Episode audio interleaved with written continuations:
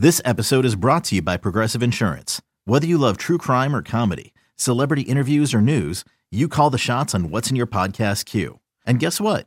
Now you can call them on your auto insurance too with the Name Your Price tool from Progressive.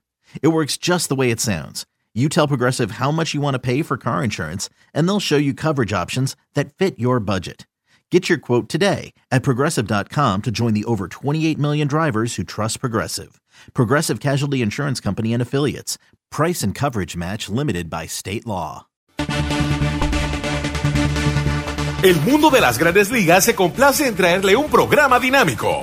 Con Félix de Jesús, Kevin Cabral y un grupo de profesionales. Segmentos con los diferentes deportes en su actualidad. Reportajes exclusivos sobre sus equipos favoritos. Entrevistas con peloteros, coaches y todas aquellas personas ligadas al béisbol. El mundo de las grandes ligas comienza ahora.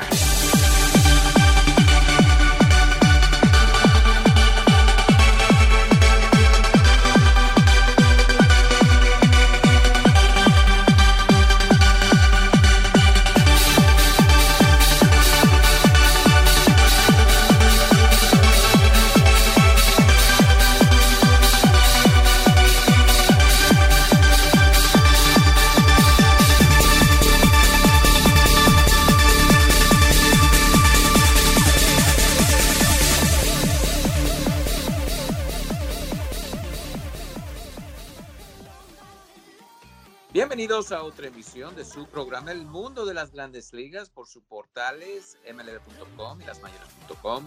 Como siempre, la producción de MLBN. Aquí con ustedes, Kevin Cabral, servidor Félix de Jesús, con lo que pasó esta semana en el béisbol. Bastante interesante y, bueno, malas noticias para Joe Girardi y Joe Madden, dos de los managers, eh, claro, que uno dice eh, old school, de la vieja escuela aunque se adaptaron mucho y en el caso de Madden, innovador en lo que se refiere a muchas de las cosas que usan los Rays hoy en día. Eh, pero nada, eh, están fuera del equipo de los Phillies y los Angelinos y yo creo que en el caso de Madden fue una dos semanas malas para el equipo de los Angelinos, pero para eso y mucho más vamos a darle la bienvenida a Kevin Cabral. ¿Qué tal Kevin? Muy buenas, Félix. Mi saludo cordial para ti y para todos los amigos oyentes del mundo de las grandes ligas. Como siempre, feliz de poder poder compartir contigo estos minutos para hablar de béisbol. Eh, eh, Kevin, y vamos a comenzar con eh, Joe Girardi, porque lo Madden yo creo que fue algo desde unas dos semanas que fueron pésimas para el equipo y se tuvo que tomar una decisión rápida, pero en el caso de Girardi ya los rumores eran bien fuertes de que el equipo como que le faltaba una chispa, Rob Thompson ahora toma el control del equipo, pero ¿qué nos puede decir de, de Girardi? ¿Será que no se adaptó a, a lo nuevo que vemos ahora, donde la gerencia hace algunas de las decisiones. ¿Qué, pasó con Joe Girardi? Bueno, yo creo que lo, primero que hay que decir es que Girardi estaba dirigiendo un equipo imperfecto y sé que con Rob Thompson los Phillies se han metido en una racha positiva, pero estamos hablando de un conjunto de pésima defensa, de las peores de las grandes ligas y con problemas en su bullpen. El no creo que a largo plazo un cambio de manager pueda en realidad cambiar eso. Pero lo que ocurre es que cuando hay unas expectativas muy altas con un equipo, y ese era el, ese era el caso de los Phillies, independientemente de que con los movimientos que hicieron en la temporada muerta, firmando a Carl Schwarber, firmando a Nick Castellanos, ciertamente fortalecieron su ofensiva, que puede ser explosiva en muchas ocasiones, pero el, el, tema de la prevención de carreras, de atrapar la pelota de manera consistente, es un problema para este equipo. El Girardi estaba en su tercer año y yo creo que en ambos casos la situación es similar, en el sentido de que estos equipos adquieren los servicios de un manager de alto perfil, esperan resultados inmediatos y esos resultados no llegan. Los Phillies jugaron cuatro por encima de 500 en la temporada recortada de 2020, que fue la primera de Girardi. Tuvieron dos por encima de 500 en la temporada anterior y en el momento de ser despedido, Girardi estaban ocho juegos por debajo de 500. Entonces, no se cumplieron las expectativas que, de nuevo, hasta cierto punto me parece que no eran realistas con ese equipo, porque yo creo que está claro que los Mets de Nueva York, los Bravos de Atlanta son conjuntos mejor construidos que los Phillies, pero no se cumplieron las expectativas y vino el movimiento, trayendo a un hombre que llega a los Phillies de manos de George, manos de George Girardi y que trabajó con él no solamente en Filadelfia, sino también con el equipo de los Yankees. Y de hecho, Rob Thompson, que es el dirigente actual de los Phillies,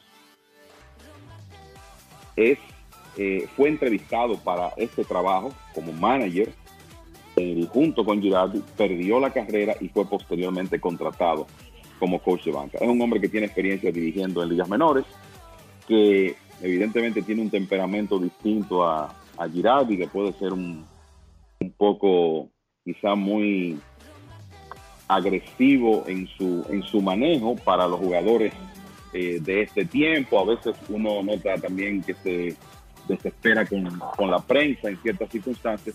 Thompson parece ser una persona más apacible y vamos a ver qué efecto tiene eso en el equipo de los Phillies.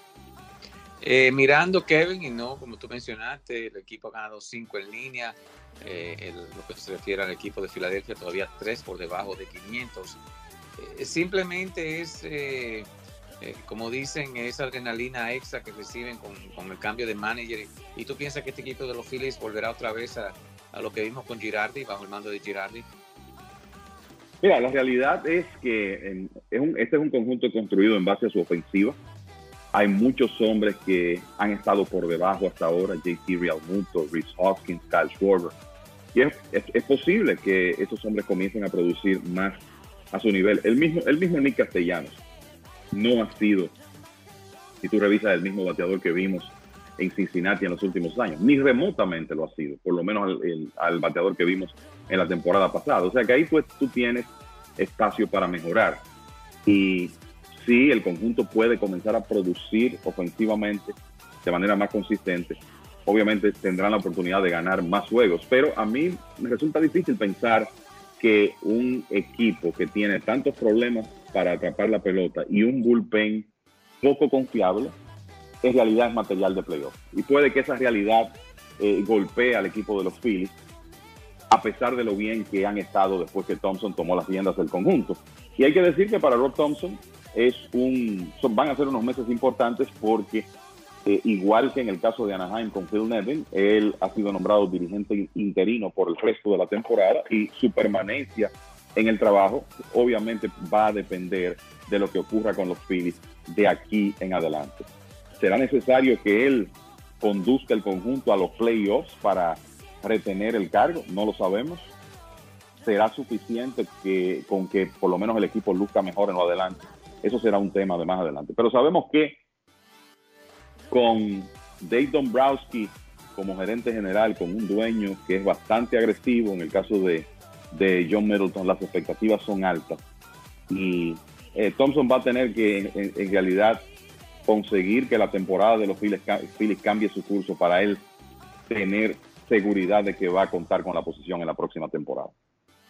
A tres y medio ahora mismo el equipo de entrar a una posición de wild card, los padres, cardenales y gigantes ocupan esos lugares en estos momentos.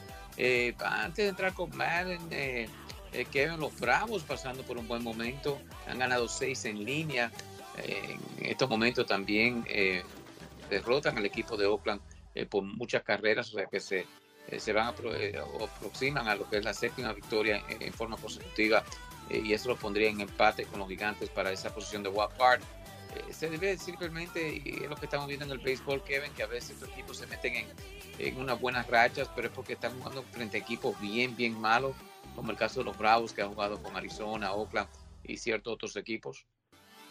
Bueno, no hay duda que los equipos de calidad frecuentemente aprovechan a los de, de segunda división y el, eh, sacan ventaja en momentos como este, pero fíjate, parece que tanto los Bravos como los Phillies, que están jugando contra un equipo muy diferente como Milwaukee, van a extender eh, sus rachas de victoria, que en este momento, en el caso de Atlanta, está en seis juegos y en el caso de los Phillies en cinco. Y eso, eh, aunque los Mets tienen una ventaja muy cómoda de ocho juegos eh, sobre el equipo de los Bravos y tienen el mejor récord de la Liga Nacional, la verdad es que puede de alguna manera cambiar eh, la, situación de eh, esa lucha divisional. Fíjate que los Mets cerraron el mes de mayo con 10 juegos y medio de ventaja Eh, poco más de una semana después, esa ventaja se ha reducido a ocho partidos, con la posibilidad de que sean siete, dependiendo de lo que ocurra con los Bravos hoy y con el mismo juego de los Mets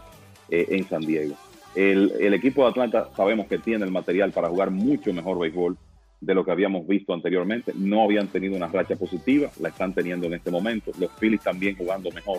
O sea que eso podría darle un, un interés diferente a esa lucha divisional en la división este, sobre todo cuando uno ve hacia adelante y piensa en el, en el panorama de, clasificación eh, vía comodines, si tú te encuentras con el caso de San Diego, los Cardenales de San Luis jugando bien, que son equipos de segundo lugar en este momento, el mismo caso de San Francisco. O sea que será importante para cualquiera de esos equipos del este ganar su división. ¿Podrán alcanzar a los Mets? Mira, eh, eh, yo creo que basta decir que esa diferencia de 10 y medio que los Mets tenían al 31 de mayo empató un récord de la Liga Nacional como la mejor ventaja para esa fecha en la historia. O sea que en realidad los Mets con el buen inicio que han tenido se han colocado en una buena posición, pero faltan más de 100 juegos de calendario, entonces muchas cosas pueden pasar. Hay muchos partidos pendientes entre esos equipos del este y por eso me luce que esa lucha podría ponerse muy interesante. Eh, mirando Kevin, del otro lado Madden, y verdad este equipo de los angelinos, eh, un colapso total, jugaron contra los Yankees, no le fue nada bien, fueron barridos. Eh, ¿Qué pensaste de, entonces eh, que despiden también a Madden eh, de los angelinos? El equipo eh, estaba en posición de clasificar a la wild card y ahora ha caído bastante. Eh, lo de Madden y los angelinos, ¿por qué? Y si fue justo. mira, Félix, el Madden, igual que Joe Girardi, llega al equipo de Anaheim en 2020 con expectativas de llevar el, el, conjunto a los playoffs por primera vez desde 2014, cuando todavía Mike Socha era el dirigente. Y obviamente eso no ha ocurrido. El conjunto de Anaheim jugó 8 por debajo de 500 en 2020, tuvieron marca de 77 y 85 en la temporada pasada y todos sabemos lo que ha ocurrido en las últimas dos semanas de esta temporada que provocan el despido de Madden. Entonces comencemos por el hecho de que el objetivo de clasificar no se ha logrado. ¿Hasta qué punto Madden es culpable de eso? Bueno, solo hay que pensar en, el, en que el picheo de Anaheim en los últimos años ha sido un desastre. En esta temporada el inicio fue muy positivo durante esta cadena negativa. Normalmente cuando un equipo pierde 13 juegos en forma consecutiva hay que entender que nada está saliendo bien. Y en el caso de Anaheim no han bateado, han tenido algunas lesiones también. El picheo se ha desplomado por completo y, e incluso el conjunto no ha estado jugando la mejor defensa. Entonces, estamos hablando de un conjunto que tiene un dueño sumamente impulsivo, que frecuentemente interviene en las decisiones de, operaciones de béisbol. Eh, hay que recordar que Arte Moreno, el dirigente de Anaheim, según lo que se ha dicho a través de los años, fue quien eh, tomó la decisión de firmar a Albert Pujols, de firmar a Josh Hamilton y de la misma forma ha intervenido en, en otros movimientos del conjunto. Y de nuevo, es un hombre impulsivo y quizá las expectativas en esta temporada eran otras. Se ha estado hablando de que había insatisfacción con muchas de las decisiones que Madden estaba tomando, la famosa base por bolas intencional con las bases llenas a Corey Seager fue un tema. Hay quienes entienden que esa decisión en ese partido, aunque Anaheim lo ganó, puso en peligro el, el, puesto de Madden. Hay que pensar también que él no fue contratado por el actual gerente general, Perry Minasian. Es común que los gerentes quieran tener en el puesto de manager un hombre de su confianza. Entonces, creo que aquí muchos factores se unieron para provocar este cambio. Madden le dio unas declaraciones a Ken Rosenthal diciendo que eh, básicamente como que él sentía cierta exageración con el tema del, del uso de la analítica, no entró en detalles eh, sobre esto, pero Madden es un dirigente experimentado ya en su momento símbolo de innovación en grandes ligas cuando llegó al equipo de, Tampa Bay y que me parece que entiende que ya él merece cierto nivel de autonomía, algo que parece que no estaba teniendo en, en Anaheim. Y uno piensa que Madden tiene 68 años de, de edad, el, que ya a estas alturas difícilmente cambie y habrá que preguntarse si se va a presentar otra oportunidad para él dirigir en grandes ligas, independientemente de las cosas positivas que hizo con los Rays, llevó a los cachorros de Chicago a una corona, aunque muchas de las decisiones que tomó ahí con los cachorros a través de los años fueron cuestionadas. Lo cierto es que fue el, el hombre encargado de liderar el equipo que rompió ese maleficio de más de 100 años sin ganar. O sea, tiene un historial eh, muy importante en grandes ligas, pero eh, es, es una posibilidad por lo menos que su ciclo se haya cerrado aquí. Eh, por cierto, bueno, por cierto, lo Félix, eh, eh, comentarte que Phil Nevin, que es un, en una, fue en una oportunidad el primer pick del draft en todos los Estados Unidos y que no, vamos a decir, no llenó las expectativas completamente como jugador, ha sido coach. En los últimos años recibe la oportunidad de dirigir el conjunto por el resto de la temporada.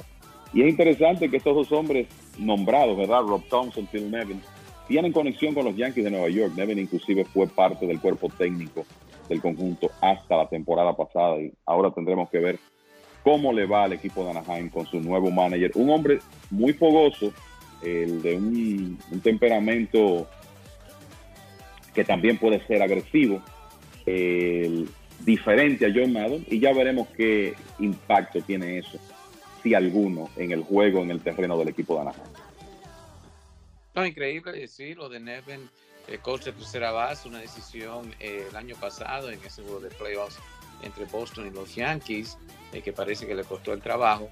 Y ahora, como tú mencionas, ahora Manny de los Angelinos, eh, como cambian las cosas, eh, aquí en el béisbol te votan un equipo y, y otros te contratan, pero personalmente, y no sé, Kevin, qué tú piensas, pero yo creo que ya eh, muy difícil, y tú lo mencionaste, que Girardi Madden eh, sean managers otra vez en grandes ligas. Eh, es correcto, yo creo que son situaciones diferentes, pero me parece que él podría complicarse el regreso de esos hombres a, las grandes ligas. Pero eh, yo creo que también hay que decir que hemos visto en los, últimos años regresos sorpresivos. El de la Rusa, hasta cierto punto el mismo de Doug Showalter, por el tiempo que ya había transcurrido desde que fue manager eh, la última vez. Eh, Showalter regresa después de esa ausencia de unas cuatro temporadas y resulta que es un candidato al premio de manager del año de la Liga Nacional. O sea que en el béisbol uno nunca sabe eh, qué pensar. Pero lo cierto es que por el momento en que están en, en su carrera Girardi y, y Maddon, en el caso de Maddon también acercándose a los 70 años de edad, quizá ya un hombre con muchos intereses fuera del terreno, quizá él mismo ya quiere hacer otras cosas eh, con su vida. Y por eso no, no se ve muy seguro, el- no se ven muy altas las posibilidades de que ellos regresen como dirigentes a grandes ligas. Eh, mirando, Kevin, eh, el equipo de los Mets, eh, bueno, eh, Dodgers, los Padres de San Diego, sabíamos que le iba a ir un poco difícil en, lo que es la costa oeste, porque su historial indica que, los Mets, al igual que muchos equipos de- del este, como que no les va muy bien cuando tienen que jugar esos juegos allá en la costa oeste.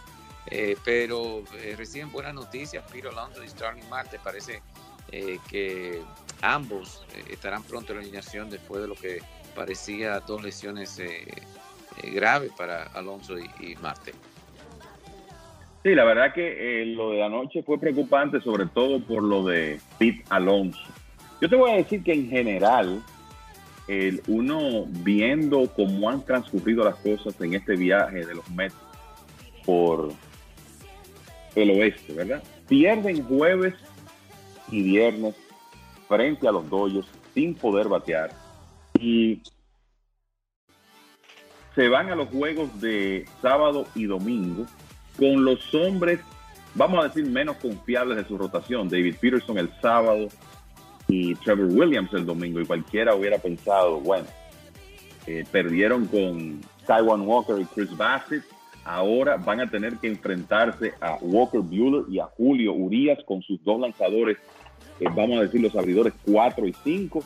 Aquí podría estar una barrida en el ambiente. Sin embargo, los Mets regresan para ganar sábado y domingo y después ganan el primer partido contra San Diego. Ayer no pudieron tocar a Yu Darvish, pero tienen récord de 3 y 3 en la costa. Y sobre todo pensando cómo iniciaron las cosas en Los Ángeles, creo que los resultados han sido buenos. Hay que ver qué ocurre en el resto de este viaje tienen el partido de hoy eh, pendiente en, en, San Diego para luego eh, jugar en el fin de semana en Anaheim en, una serie interliga. Pero no hay duda que ayer sí pudo ser un día catastrófico. la verdad es que el que vio ese pelotazo a Pete Alonso, el hecho de que salió inmediatamente del partido, tiene que haberse preocupado, pero le hicieron radiografías inmediatamente después del partido. El resultado fue negativo, no había fractura. Hoy le hicieron otros exámenes, se comprobó que no había fractura. Lo que quiere decir que en Alonso y el mismo Marte, que lo que tuvo fue un tema de un poco de rigidez en el cuádriceps, parece que van a evadir la lista de lesionados. Obviamente no van a jugar hoy, posiblemente no lo hagan, no lo hagan, eh, van, tienen un día libre mañana. Ya habrá que ver cuál es el estatus para el fin de semana, porque en el caso de Alonso está manejando algo de inflamación en su mano derecha y estoy seguro que los Mets van a esperar para que él esté completamente recuperado. Pero pensar que Alonso tuviera que ir a la lista de lesionados con una fractura, no hay duda que hubiera sido una terrible noticia para los Mets y saber que ese no es el caso, eh, tiene que haber eh, llenado de tranquilidad a la, a la gerencia y al cuerpo técnico del conjunto. Y ni hablar de los fanáticos. Bueno, y un equipo que sigue súper caliente, marca de 40 y 15 porcentaje de 7.27. Estamos hablando, claro, de los Yankees de Nueva York. La mejor marca en las grandes ligas, los Mets con 38 y 20 eh, son los eh, mejores en la liga nacional. Pero Kevin, el picheo sigue trabajando para los Yankees. Hoy parece que esa racha de 7 consecutivos, juegos consecutivos ganados, se va a perder. Pierden por muchas frente el equipo de Minnesota, 8 carreras por una. Pero el picheo ha sido un factor increíble. Kevin la serie del fin de semana, Severino, eh, eh, Cole, parecía que los tres iban a pichar no hitter. Eh, hoy le dieron a Cortés, pero eh, ¿qué ha pensado del equipo de los Yankees y si está en peligro la marca establecida de los marineros de Seattle? Mira, el, y la verdad es que ha sido un tremendo inicio y obviamente sabemos que Aaron George está en una temporada de jugador más valioso que ha sido por mucho el jugador más importante en la ofensiva de los Yankees. Pero el, hasta ahora lo que ha pasado con ese equipo ha sido principalmente una conquista de picheo y defensa. Eh, los Yankees comenzaron la actividad el miércoles con una efectividad colectiva de 2.88, la mejor de las grandes ligas. Y lo que ha sido impresionante es su picheo abridor. Eh, sobre todo con 22 victorias, 5 derrotas y un promedio de 2.63, que es segundo solo de los Dodgers en este momento en las grandes ligas. Y tú puedes buscar estadísticas tradicionales, puedes buscar estadísticas de esta época y el picheo de los Yankees está o en la posición cimera o muy cerca de ella prácticamente todas las categorías importantes. Ya dijimos que son los mejores en promedio de carreras limpias, segundos en cuanto a la efectividad de los abridores. Es el equipo que menos bases por bolas ha otorgado en porcentaje en las grandes ligas, el que menos cuadrangulares ha permitido. Están segundos en proporción de ponches.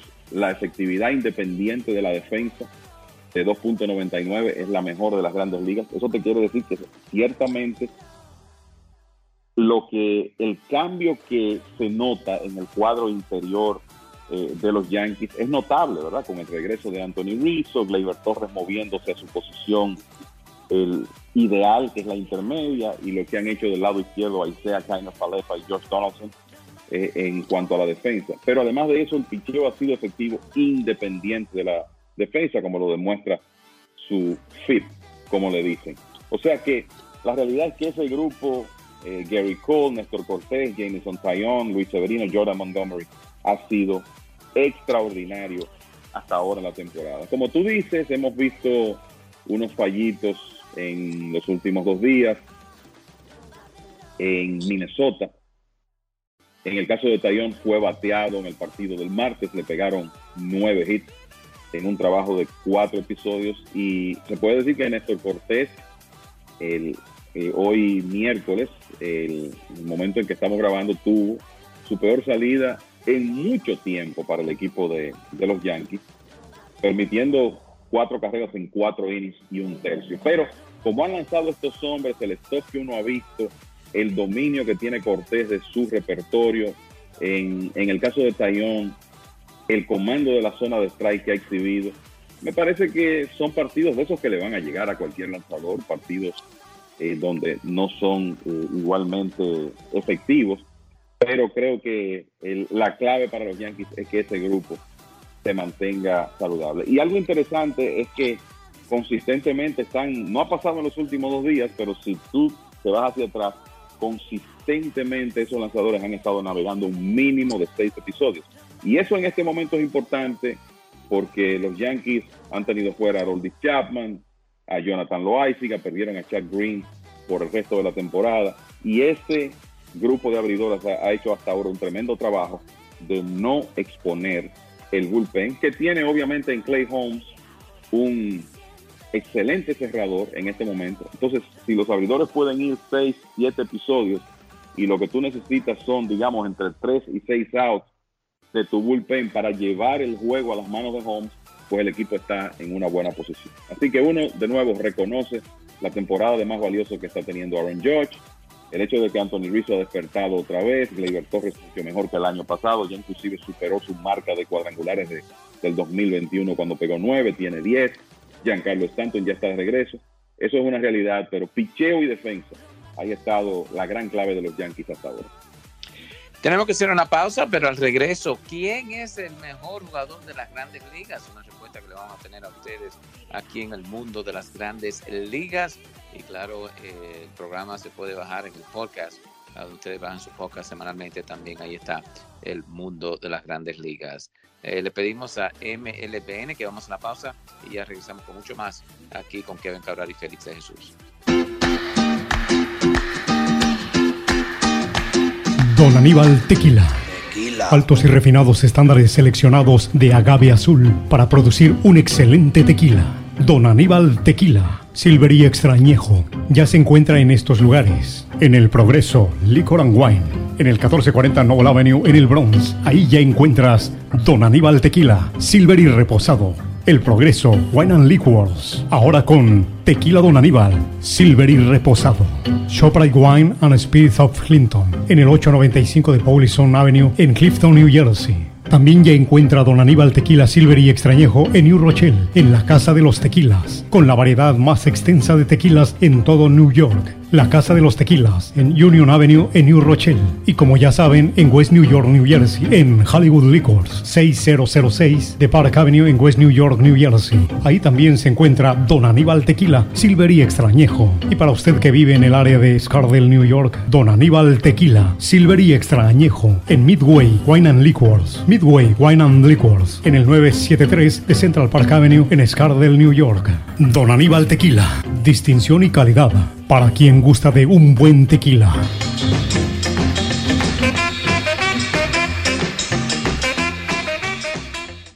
Bueno, ya de regreso a su programa El Mundo de las Grandes Ligas por sus portales en .com y lasmayores.com. Como siempre, la producción de MLBN. Aquí con ustedes, Kevin Cabrera, un servidor Félix de Jesús, con todo lo que está pasando en el béisbol. Ya comenzamos el mes de junio.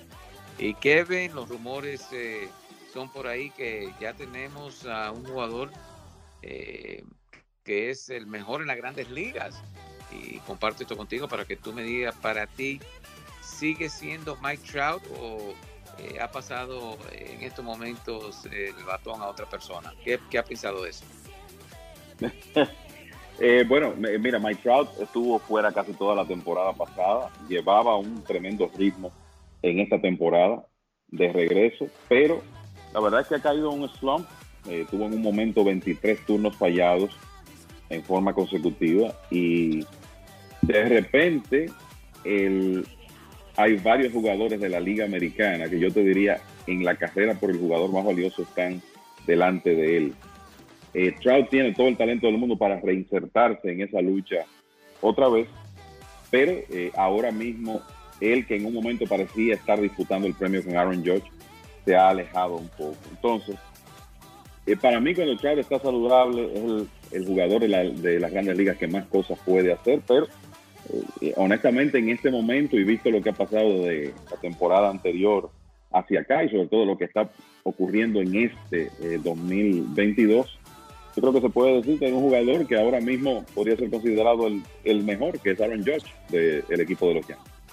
Wow, yo comparto eso contigo también y otra vez, eh, eh, bueno, él dice que no va a entrar en negociaciones, Kevin, pero eh, sería algo descabellado decir que, bueno, es posible 300 millones para Aaron Judge en lo que resta de, de temporada y sabemos la edad que tiene, pero si sigue poniendo estos números que ha puesto y, uno que lo ve a diario con el equipo de los Yankees, no creo que los Yankees tuvieran más que 40 y 15 eh, si él no está en la alineación. Eh, yo estoy eh, de acuerdo contigo. creo que él ha sido, bueno, él ha sido ofensivamente hablando el jugador más importante por mucho del equipo de los Yankees. Y por eso para mí, en este momento, es el jugador más valioso de la liga americana, como están las cosas hasta ahora. El 3.4 Ward, que es el mejor de la Liga Americana, de acuerdo a, a Fangos, seguido por Rafael Devers y, José Ramírez. Un slogan de 685, un ritmo para conectar más de, más de 60 cuadrangulares en un año que no se está bateando. Además de eso, es un jardinero que te puede jugar en el, en el Prado Central, como lo ha demostrado en esta temporada, y un hombre eh, sumamente atlético. El tema del, del contrato de George pues vamos a decir que él recibió una muy buena oferta que rechazó porque el salario promedio anual estaba por debajo de 30 millones de dólares por temporada. Piensa uno, ¿verdad? Que esa fue la, razón. Era una buena oferta, una oferta que hubiera tentado a muchos jugadores, pero George eh, me parece que es una situación parecida a la de Mookie Betts antes de salir de Boston. Él entiende que merece más dinero de lo que le ofrecieron los, Yankees y parece dispuesto a perseguir el contrato de, más volumen. Lo de 300 millones, mira, es una posibilidad. El, para mí, el, el problema de los Yankees con Aaron Judge no sería pagarle, ¿qué te digo yo? 35 millones por temporada. Es el tema de los años. O sea, tú te pones a pensar y para Judge llegar a 300 millones, con un salario de 35 por temporada, que me luciría apropiado para utilizar una palabra considerando su producción, si él logra mantenerse saludable, tendría que ser un contrato de nueve temporadas para un jugador que cuando firme el próximo contrato, ya básicamente, o cuando juegue su próxima temporada después de hoy, creo que es más adecuado decirlo así, básicamente tendría 31 años porque el, la fecha de nacimiento de George es abril 26. Entonces tú pensar en darle más de, 7, 8 temporadas a un hombre de esa edad es cuesta arriba para cualquier equipo en grandes ligas porque hemos visto muchos ejemplos de cómo merma la producción de los jugadores después de cierta edad. Entonces, esa, esa es la encrucijada en que se van a encontrar los Yankees. Yo honestamente él no tendría miedo de convertir a Josh, digamos, en el jugador de posición mejor pagado de las grandes ligas, pero sí eh, sentiría aprensión de pensar en un contrato de más de siete temporadas con él, considerando su edad. Eh, ahora, Kevin, estamos hablando de los mellizos de Minnesota, el caso de Carlos Correa, que puede salir cuando quiera. Eh, estamos hablando de los Yankees y, y el aura que tienen ellos de no mantener a sus jugadores y o sea, sabemos que tal vez hace una oferta donde los Yankees eh, no quieren llegar a ese número, pero eh, lo negativo que van a recibir en relaciones públicas a, lo que muchos consideran el equipo y, sabemos el equipo que más vale eh, de perder a, perder a un Aaron Judge y, puede ser una posibilidad si, si, si hay un dueño que viene no sé si por hacer la maldad a los Yankees o lo que sea le ofrece algo que, que saben que le va a costar en los últimos dos o tres años de contrato. Bueno, es una, es una realidad que puede haber un tema de percepción. Tú mejor que yo sabes cómo se manejan los Yankees en esta época con relación a los contratos y a los salarios. Sé que se han extendido en algunos casos como el, como el de Gary Cole, eh, por ejemplo, pero vamos a decir que en, con la mayoría de sus jugadores han tratado de mantenerse, para utilizar una palabra, disciplinados en el pasado reciente. El, está claro que perder a Aaron Judge eh, traería consecuencias de, como dicen, de PR para el equipo, ¿verdad? De relaciones públicas. Lo vimos en Boston con Mookie Betts. Todavía en Boston se habla de ese cambio que llevó a Betts eh, a los Dodgers, porque los Medias Rojas decidieron hacer un movimiento, un cambio antes de perderlo en la agencia libre. Entonces, es una situación complicada, sobre todo con esta tremenda temporada que está teniendo Aaron George. Y yo estoy seguro que los Yankees van a hacer todos los esfuerzos por firmarlo. ¿Qué tan lejos van a llegar? Bueno, yo creo que tendremos que esperar al momento de la negociación, que parece que será en la temporada muerta, eh, para ver eh, qué, qué tanto quisieran los Yankees arriesgarse en términos de años con su jugador estrella en este momento. No, fascinante, de verdad que lo espero ahí, eh, ansioso a ver qué, en qué va a quedar esa, esa novela. Lo que sí es que los Yankees siguen jugando buen béisbol, 40 y 15, en uno o dos meses, si siguen eh, como van, eh, yo creo que estaría en peligro la marca establecida eh, de los marineros de Seattle de más victorias en un año. Kevin, mirando aquí, era 116, ¿no? La marca 116 con el 56 de, los marineros, ¿no? 116 y 46 en el 2001. Ese es el, el récord para una temporada de 162 partidos. Tres años antes de eso, los Yankees ganaron 114 en aquella memorable temporada de 1998. Pero vamos a estar claros, mantener este ritmo que los Yankees llevan eh, no va a ser una tarea fácil. Eh, no, no estoy diciendo que es imposible que lo logren, ganar más de 116 juegos, pero la realidad es que eh, tú pensar en una cantidad de victorias como esa, o sea, la consistencia con un equipo necesita mantener es, es tremenda. Y hay que pensar que los Yankees han jugado una parte blanda, relativamente cómoda del calendario y que tendrán muchos partidos dentro de su división de ahora en adelante, donde la competencia es férrea, hasta el punto de que como están las cosas hoy en la tabla de posiciones, estamos hablando de que cuatro equipos de la división este clasificarían para los playoffs. Los tres wild cards de la Liga Americana serían de la división este, eso provocado por el repunte que ha tenido el equipo de los Medias Rojas de Boston y la misma mejoría de Toronto. O sea que vamos a ver si los Yankees son capaces de mantener ese ritmo. Ellos hasta ahora jugando muchos partidos contra los Orioles han estado muy bien en los partidos eh, dentro de su división con récord de 19 victorias y 10 derrotas. Pero contra las otras dos divisiones donde los oponentes son más débiles, han ganado 21 y han perdido 5. Para que los amigos oyentes tengan, tengan una idea. Así que hay que pensar en eso también, la, la calidad de los rivales que los Yankees van a estar viendo a medida que, jueguen más partidos contra los equipos de su división. Y mirando aquí, Kevin, después de este fin de semana que juegan frente a los Cachorros de Chicago, un equipo también flojo, entonces esto va a ser fascinante ver los próximos 12 eh, juegos, 13 juegos que tienen del 14 de junio hasta el 28 de junio en 14 días, o mejor dicho, el 26 de junio, van a ser 6 frente a Tampa Bay, 3 frente a Toronto y 4 frente a Houston. Yo creo que si el equipo eh, sale jugando 500 de ahí, eh, mirando lo que resta de esta primera mitad, eh, sería hasta un éxito, ¿no?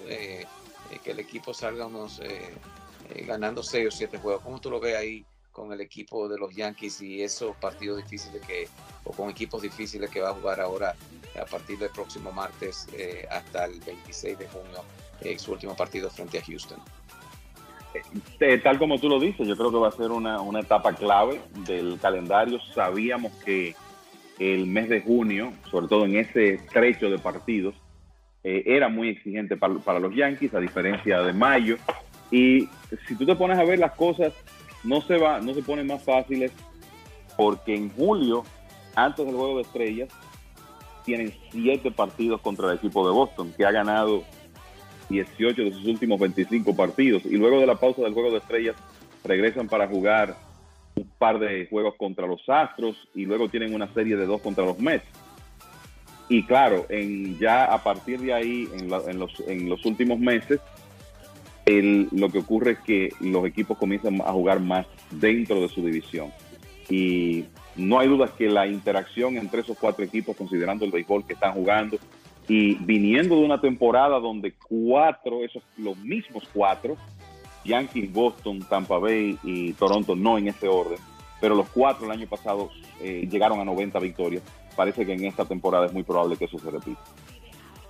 Bueno, bastante interesante entonces está el equipo eh, de los Yankees y algunas de las decisiones que tienen que hacer.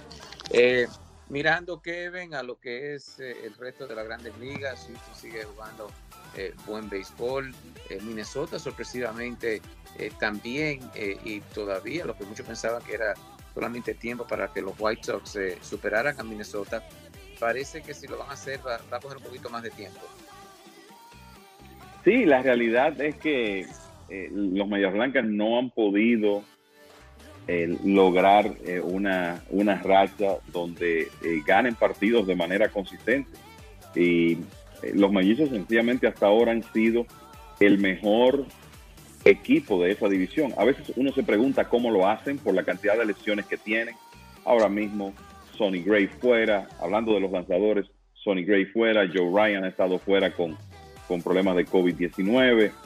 Eh, han tenido a Bailey Over, otro de sus abridores, lastimado, varios hombres del bullpen fuera de acción.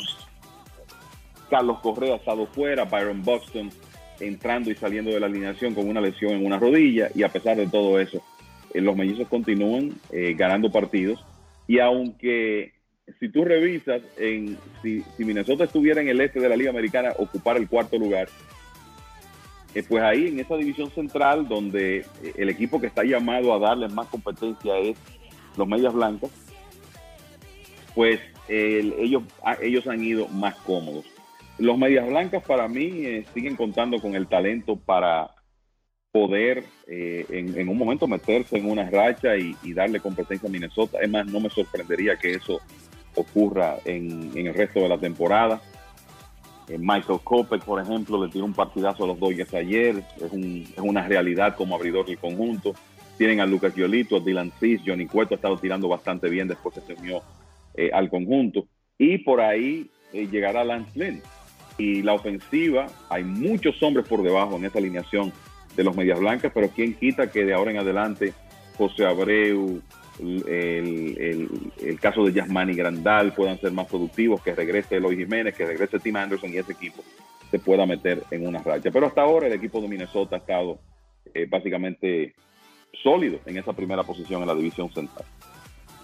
Los nacionales, claro, ya bueno, sabemos que no van a cambiar a, a Juan Soto, eso lo dijo el gerente general Rizzo. Pero para ello regresa un lanzador, el caso de Steven Strasberg. Eh, si no puede hablar de estos dos lanzadores estrellas que regresan, Strasberg y también eh, Clayton Kershaw, eh, que posiblemente estaba fuera por inflamación a la espalda, regrese el próximo domingo frente al equipo de los gigantes. Mira, en el caso de Strasburg, en más de un año sin lanzar un partido de grandes ligas, el 1 de junio de 2021 lanzó por última vez apenas ha iniciado siete juegos en los últimos dos años después de firmar su extensión y primero ser una figura clave en el campeonato de Washington de 2019. Y la realidad es que con Strasburg es bastante sencillo. Cuando él está saludable, sabemos que tiene el talento para ser un lanzador dominante. Y eso, y lo fue en 2019 tanto en, la serie regular como en los playoffs, inclusive jugador más valioso de la serie mundial. Ese talento está ahí, él es un lanzador de 33 años que eh, podría tener todavía unas buenas temporadas eh, por delante con el equipo de Washington.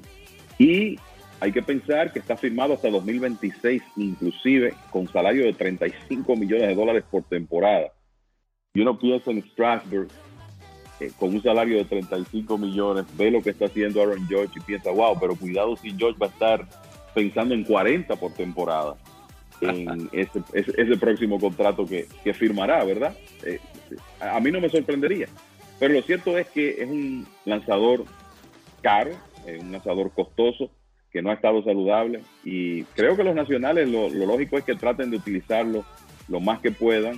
Él está pautado para regresar el jueves, mañana jueves, y lo que sabemos es que está saludable. Hizo cinco o seis salidas en rehabilitación. Vamos a ver hasta cuándo puede eh, mantenerse de manera consistente lanzando para eh, los nacionales. En el caso de Clayton Kershaw, bueno, estuvo fuera varias semanas con molestias en la espalda y es una gran noticia para los Dodgers que ya está pautado para regresar el domingo. Se supone que estará listo para tirar cinco episodios en San Francisco el domingo y cuando tú piensas cómo está lanzando Tony Gonsolin, cómo está lanzando Tyler Anderson, entre los dos tienen 13 y 0 para el equipo de los Dodgers. Integrar a Kershaw junto con Julio Urias y Walker Buehler, que hasta ahora no ha tirado su mejor béisbol, pues imagínate cuántas armas tiene ese equipo de los Dodgers. Claro, ya Kershaw está en una etapa de su carrera donde hay que mantener los dedos cruzados para que pueda mantenerse saludable. Y se rompe ahí la marca que quería Josh Hader, eh, Kevin, pero son 40 innings sin permitir carrera. Hay que pensar que tú crees que de verdad tenía oportunidades de, acercarse a la marca, eh, no sé, Hershiser que la tiene o, quién que está ahí con la marca eh, de más innings sin permitir carreras. Hershiser con 59 tiene esa marca desde 1988. Mira, Hader es el mejor relevista de las grandes ligas, el, cerrador más dominante eh, en este momento, y eso lo dice todo, ¿verdad? Ayer permitió un par de cuadrangulares del equipo de los Phillies, eso cortó la cadena de 40 innings eh, sin, sin permitir carreras, y además cortó una racha de 32 salvamentos en forma consecutiva. Es difícil para un relevista corto, un hombre de un inning como Hader, pensar en romper esa marca de Hershiser. Hay un día que te vas a presentar inefectivo, inclusive la mala fortuna, porque tú sabes que a veces los lanzadores hacen el trabajo para conseguir un cero y aparecen un par de batazos mal conectados que se conectan, que se convierten en hit, un error por allí y, ahí mismo termina la marca. Y es, realmente notable pensar que Heger pudo mantenerse tanto tiempo desde julio del año pasado sin fallar en una situación de salvamento y lograr esa racha de 40 entradas consecutivas sin permitir carreras. Wow, bien interesante. Bueno, Kevin, se agota el tiempo. De verdad que siempre un aquí trabajar para nuestra audiencia en el mundo de las grandes ligas. ¿Hay algunos comentarios finales? Bueno, eh, mira, eh, Albert Pujols en su temporada de despedida continúa acumulando marcas, ¿verdad? Y ayer pegó el hit número 3320 de su carrera, le pasó a Paul Molitor. Está en el lugar número 9 de todos los tiempos en hits conectados. Y cuando tú hablas de estar, de ser top 10, como dicen, ¿verdad? En hits conectados en la historia, es una muestra más de la permanencia que ha tenido Pujols y de lo productivo que fue, sobre todo en esa primera década extraordinaria que tuvo con los Cardenales de San Luis. Así que nuestro reconocimiento para Albert Pujols. La verdad que ha sido un gusto ver en esta temporada a esos veteranos de los Cardenales, Pujols, Adam Wainwright teniendo tremenda temporada, Yadier Molina siendo una parte importante del equipo todavía. Eh, la verdad que creo que en una ciudad de béisbol que aprecia tanto este equipo como es San Luis, eh, eh, estoy seguro que los fanáticos han disfrutado mucho de ver, aunque sea por una última ocasión, a esos hombres juntos. Bueno, sigue el béisbol súper caliente. Vamos a ver que nos trae la próxima semana. De parte de la producción MLBN, aquí Kevin Cabral y Félix Jesús, sino que sigan en sintonía con mlb.com y lasmayores.com y nosotros estaremos con ustedes la próxima semana. Y esta fue una presentación del mundo de las grandes ligas con Félix de Jesús y Kevin Cabral. Les invitamos para nuestra próxima edición con un programa igual o mejor que este. Muchas gracias por sintonizar El mundo de las grandes ligas.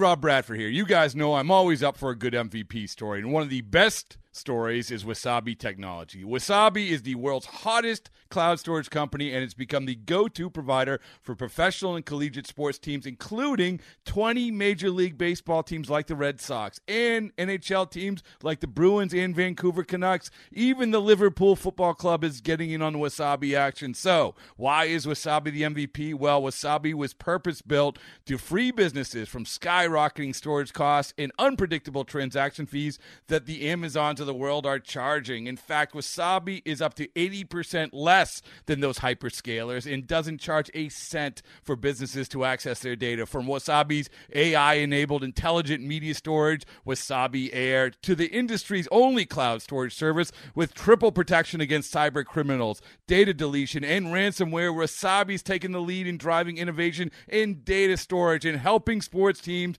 to unleash the power of their data. Wasabi, another Boston based championship team.